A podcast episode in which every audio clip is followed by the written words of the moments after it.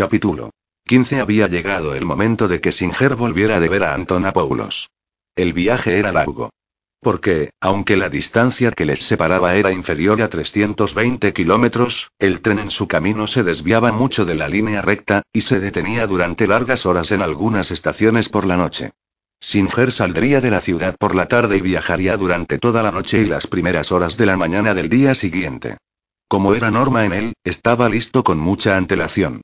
Su intención era pasar una semana entera con su amigo en esta visita. Había enviado sus ropas a la tintorería, encargado que dieran forma a su sombrero, y tenía las maletas listas. Los regalos que iba a llevar estaban envueltos en papel de seda de colorines y además llevaba una lujosa cesta de frutas envuelta en celofán y una caja de fresas tardías. Por la mañana, antes de su marcha, Singer limpió la habitación.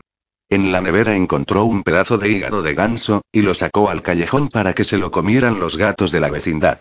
En la puerta de su habitación clavó el mismo letrero de anteriores ocasiones, informando que estaría ausente durante varios días por cuestión de negocios. Durante todos estos preparativos movía pausadamente, con dos manchas de vívido color en las mejillas. La expresión de su cara era solemne. Finalmente, la hora de la partida estaba muy cerca. Se encontraba en el andén, cargado con sus maletas y regalos y observando cómo el tren rodaba por los raíles de la estación. Pronto estuvo sentado en uno de los vagones de día y acomodó su equipaje en las redes situadas encima de su cabeza.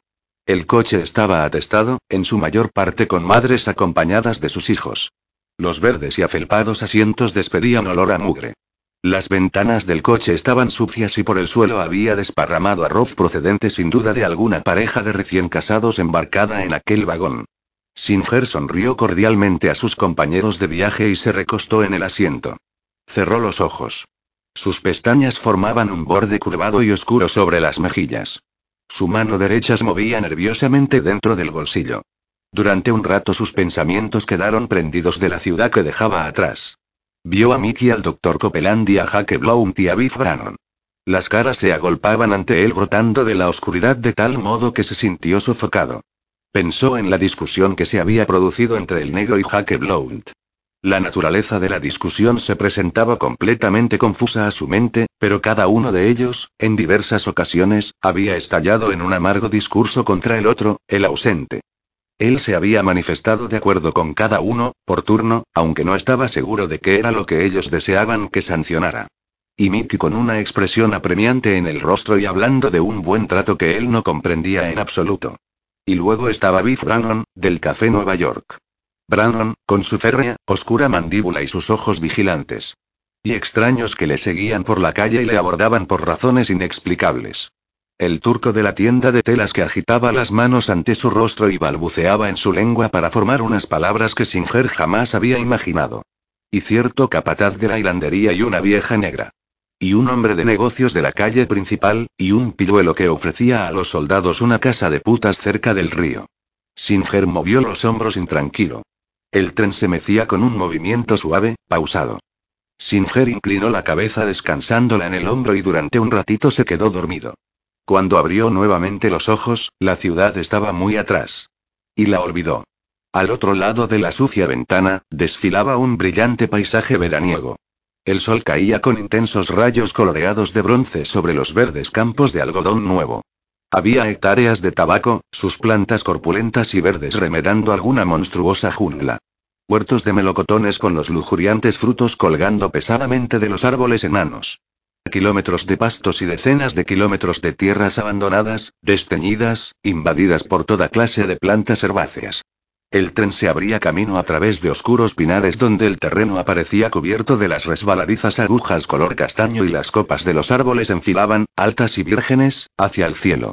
Y más allá, muy lejos de la ciudad en dirección al sur, los pantanos de cipreses y, con las retorcidas raíces de los árboles hundiéndose en las salobres aguas donde el musgo gris, en forma de jirones, trepaba por las ramas, donde las flores acuáticas tropicales florecían entre la humedad y la falta de luz. Y luego nuevamente en el espacio abierto, bajo el sol y el cielo mezcla de azul e índigo. Singer se sentaba solemne y tímido, su cara totalmente vuelta hacia la ventanilla. Las grandes extensiones de espacio y el duro, elemental colorido, casi le cegaban. Aquella caleidoscópica variedad de escenario, aquella abundancia de vegetación y color, parecían en cierto modo relacionados con su amigo. Sus pensamientos fueron a parar a Antonopoulos. La dicha de su próxima reunión le dejaba casi sofocado. Se pellizcó la nariz y respiró con rápidos y breves jadeos a través de la boca ligeramente abierta. Antonopoulos estaría contento de verle. Disfrutaría con las frutas frescas y los regalos. A estas alturas estaría ya fuera de la enfermería y podrían salir al cine, y luego al hotel en que habían comido en su primera visita. Singer le había escrito muchas cartas a Antonopoulos, pero no las había echado al correo. Se dedicó completamente a pensar en su amigo. El medio año transcurrido desde la última vez que estuviera con él no le parecía un lapso de tiempo ni largo ni corto. Detrás de cada despertar había estado siempre su amigo. Y esta inconsciente comunión con Antonopoulos había crecido y cambiado como si estuvieran juntos en carne y hueso. A veces pensaba en Antonopoulos con temor y autodegradación, a veces con orgullo, pero siempre con un amor no obstaculizado por la crítica, libre. Cuando soñaba por la noche, la cara de su amigo siempre aparecía ante él inmensa, inteligente, amable. Y en sus pensamientos diurnos estaban eternamente unidos. El veraniego atardecer llegó lentamente. El sol se hundió tras una recortada línea de árboles en la lejanía y el cielo se tornó pálido. El crepúsculo era lánguido y suave. Había una luna llena, muy blanca, y sobre el horizonte se cernían nubes bajas púrpura. La tierra, los árboles, las casas rurales de paredes sin pintar se iban oscureciendo lentamente a intervalos, unos suaves relámpagos veraniegos estremecían el aire. Singer lo observaba todo atentamente hasta que la noche hubo caído, y su propia cara se reflejó en el cristal ante él. Los niños andaban vacilantes por el pasillo del vagón con goteantes vasos de papel llenos de agua.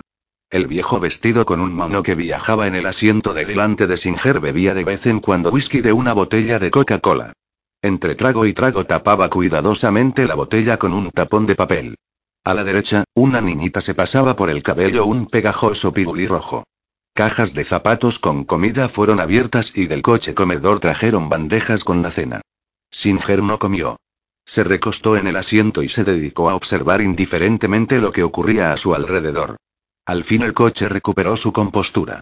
Los niños se echaron en los anchos y afelpados asientos, en tanto que hombres y mujeres compartieron sus almohadones y descansaron lo mejor que pudieron.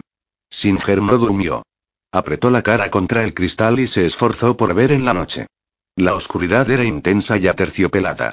A veces se divisaba un pedazo de luz de luna o el parpaleo de una lámpara en una ventana de alguna casa. Gracias a la luz de la luna vio que el tren se había desviado de su curso hacia el sur y se dirigía ahora al este. La ansiedad que sentía era tan intensa que le costaba respirar a través de su nariz pellizcada, y tenía las mejillas escarlata. Permaneció sentado allí, con la cara pegada al frío cristal sucio de hollín, durante el largo viaje nocturno. El tren llegó con más de una hora de retraso, y la fresca y brillante mañana estival estaba bastante avanzada cuando entraron en la estación.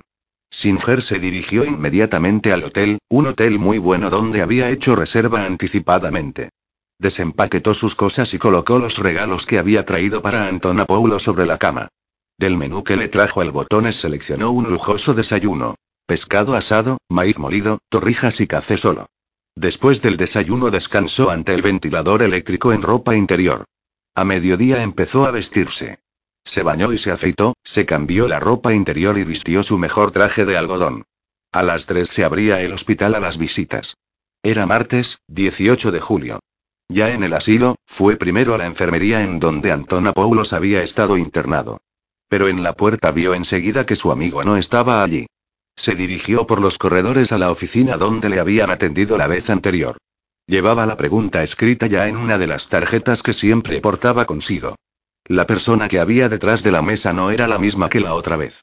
Era un joven, casi un muchacho, con una cara a medio formar, inmadura, y una lacia pelambrera. Singer le tendió la tarjeta y aguardó tranquilamente, los brazos cargados de paquetes, descansando el peso del cuerpo sobre sus talones. El jovencito meneó la cabeza negativamente. Se inclinó sobre la mesa y garabateó con mano poco firme en un pedazo de papel. Singer leyó lo que había escrito, y las manchitas de color de sus mejillas desaparecieron instantáneamente. Se quedó mirando la nota largo rato, los ojos enfocados oblicuamente y la cabeza inclinada. Porque allí había escrito que Antonopoulos estaba muerto. En su camino de vuelta al hotel tuvo cuidado de no aplastar la fruta que había comprado. Llevó los paquetes a su habitación y luego bajó a pasear por el vestíbulo. Detrás de una palmera plantada en un tiesto había una máquina tragaperras. Metió una moneda de cinco centavos pero cuando trató de tirar de la palanca descubrió que la máquina estaba atascada. Armó un gran jaleo por este incidente. Acorraló al empleado y furiosamente demostró lo que había sucedido. Estaba mortalmente pálido y tan fuera de sí que gruesas lágrimas le corrían por los bordes de su nariz. Agitaba las manos e incluso en una ocasión golpeó con su largo, estrecho y elegantemente calzado pie contra la afelpada alfombra. Tampoco quedó satisfecho cuando le devolvieron su moneda, sino que insistió en pagar la cuenta y marcharse inmediatamente. Empaquetó sus cosas y tuvo que esforzarse mucho por cerrar la maleta, porque, además de los artículos que había traído consigo, se llevaba tres toallas, dos pastillas de jabón, una pluma y tintero, un rollo de papel higiénico y una sagrada Biblia. Pagó la cuenta y se dirigió caminando a la estación a dejar sus cosas en la consigna. El tren no salía hasta las nueve de la noche, y le quedaba mucho tiempo por llenar. La ciudad era más pequeña que aquella en la que él vivía. Las calles comerciales se cruzaban. Las tiendas tenían aspecto campestre. Había arneses y sacos de forraje en la mitad de los escaparates. Singer anduvo indiferentemente por las aceras. Tenía la garganta hinchada y aunque quería tragar saliva era incapaz de hacerlo. Para aliviar aquella extraña sensación tomó una bebida en uno de los drugstores. Gastó algo de tiempo en la barbería y compró chucherías en una tienda de todo a 10 centavos. No miraba a nadie directamente a la cara y la cabeza le caía hacia un costado, como la de un animal enfermo. La tarde casi había concluido cuando a Singer le ocurrió algo extraño. Había estado caminando lentamente sin rumbo fijo por el bordillo de la calle. El cielo estaba encapotado y el aire era húmedo. Singer no levantó la cabeza, pero al pasar frente a la sala de billar de la ciudad vio por el rabillo del ojo algo que le llamó la atención. Siguió adelante y luego se paró en medio de la calle. Con aire indiferente volvió sobre sus pasos y se detuvo ante la puerta del local. En su interior había tres mudos hablando entre sí con las manos. Los tres iban sin chaqueta y usaban sombrero de hongo y brillantes corbatas. Cada uno de ellos sostenía un vaso de cerveza en la mano izquierda. Había cierta fraternal semejanza entre ellos. Singer entró. Por un momento tuvo dificultad en sacarse la mano del bolsillo. Luego, torpemente, formó una palabra de saludo. Le dieron una palmada en la espalda. Se pidió una bebida fría. Le rodearon, y los dedos de sus manos se dispararon como pistones haciéndole preguntas. Les dijo su nombre y el de la ciudad de donde venía. Después, no se le ocurrió nada más que decir de sí mismo. Preguntó si conocían a Spiros Antonopoulos. No le conocían. Singer se quedó con las manos colgando. Tenía la cabeza aún inclinada hacia un lado y la mirada oblicua. Aparecía tan indiferente y frío que los tres mudos de los sombreros hongos le miraron con extrañeza. Al cabo de un rato le marginaron de su conversación. Y cuando hubieron pagado las rondas de cerveza y se prepararon para marcharse, no le sugirieron que se uniera a ellos. Aunque Singer había estado perdiendo el tiempo por las calles durante medio día, estuvo a punto de perder el tren. No recordaba con claridad cómo había sucedido esto o cómo había pasado las horas anteriores. Llegó a la estación dos minutos antes de la salida del tren, y apenas tuvo tiempo de acarrear su equipaje a bordo y encontrar un asiento. El coche que había elegido estaba casi vacío. Cuando estuvo instalado abrió la caja de fresas y las fue eligiendo con afectado cuidado. Las fresas eran de tamaño gigante, grandes como nueces y perfectamente maduras. Las verdes hojillas de la parte superior del ricamente coloreado fruto eran como diminutos ramilletes.